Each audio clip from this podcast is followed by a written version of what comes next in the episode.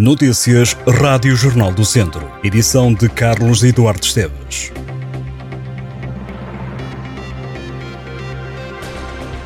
O Tribunal da Relação de Coimbra anulou o ato eleitoral da Liga de Amigos e Voluntariado do Centro Hospitalar Tondela Viseu. As eleições foram impugnadas por um grupo de sócios e voluntários da Liga que contestava a forma como decorreu o último ato eleitoral desta associação em 2021. Os magistrados, além de anularem as eleições, revogaram a tomada de posse, pelo que deverão ser realizadas novas eleições. Em causa está alegada a rejeição de uma lista concorrente no último ato eleitoral, onde argumentam os queixosos se assistiu a uma atitude persecutória eliminando associados do caderno eleitoral sem qualquer razão. Os contestatários dizem ainda que o caderno eleitoral foi totalmente controlado e fabricado sem qualquer escrutínio e sem verificação. O Tribunal deu razão a este grupo, mas a direção eleita recorreu da decisão e o processo foi parar às mãos da relação de Coimbra, que confirmou a decisão da primeira instância. Agora as eleições são para repetir. Contactada pelo Jornal do Centro, a Liga de Amigos preferiu dizer que atua apenas pelo superior interesse da associação e não se pronuncia sobre este caso. Em Mangualde, há pelo menos três anos que a bomba que puxa os esgotos eh, domésticos para a rede pública haveria com alguma frequência na rua do Bacelinho, no Canedo do Mato. O cheiro intenso e o carreiro de dejetos que torna aquele lugar numa verdadeira fossa a céu aberto há muito que deixa a população a desesperar por soluções. Os testemunhos que recolhemos junto da população dão conta de um cheiro nauseabundo.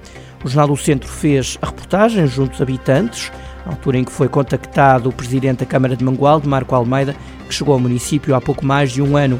O autarca alertou de imediato os serviços que já se deslocaram ao local esta quinta-feira de manhã. O grupo de trabalho criado para implementar um dos artigos do Orçamento do Estado que prevê a eliminação gradual das portagens autoestradas do interior, como a A25 e a A24, que atravessam o distrito de Viseu, vai reunir-se pela primeira vez na próxima segunda-feira. Cabe a este grupo de trabalho propor soluções no âmbito dos atuais regimes de descontos aplicáveis a portagens nos territórios de baixa densidade no interior do país. Propostas que têm que aparecer até ao final de junho. O grupo de trabalho é constituído por elementos dos Ministérios do Ambiente, Finanças, Infraestruturas e Coesão Territorial. Outro dos objetivos é o de incentivar os programas de mobilidade sustentável e também a oferta de transporte público. A organização não governamental Together International Portugal, sediada em Viseu, chegou à Turquia para prestar apoio à população afetada pelo sismo que atingiu o país e que vitimou milhares de pessoas. A primeira equipa da ONG aterrou no aeroporto de Istambul e deslocou-se para junto das autoridades locais que estão a concentrar a população em diversos campos. A equipa fará trabalho de apoio psicossocial direto à população afetada.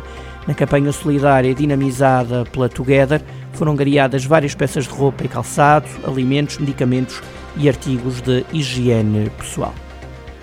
A antiga internacional de futebol por Portugal, Francisca Martins, revelou à Rádio Jornal do Centro que a chegada ao Mundial é o concretizar do sonho vivido por muitas mulheres que jogaram e jogam futebol em Portugal. No rescaldo de um jogo histórico para a seleção feminina de Portugal, que carimbou pela primeira vez presença no Mundial, Francisca Martins, que representou por seis ocasiões a seleção portuguesa, deixa claro que os sonhos de antes são os de agora. A antiga internacional por Portugal refere que sempre houve a vontade de chegar mais longe e que todas as jogadoras que um dia sonharam com feitos elevados se sentem representadas pelas atuais atletas. Defendendo um estreitar das diferenças entre futebol masculino e feminino, Francisca Martins descarta outra via que não a da igualdade. Assinalando que o desporto em geral e o futebol em particular se englobam no todo que é a sociedade portuguesa, a antiga jogadora frisa que as mulheres não têm as mesmas condições ou oportunidades que os homens. O testemunho de Francisca Martins é para ler ao detalhe no site do Jornal do Centro.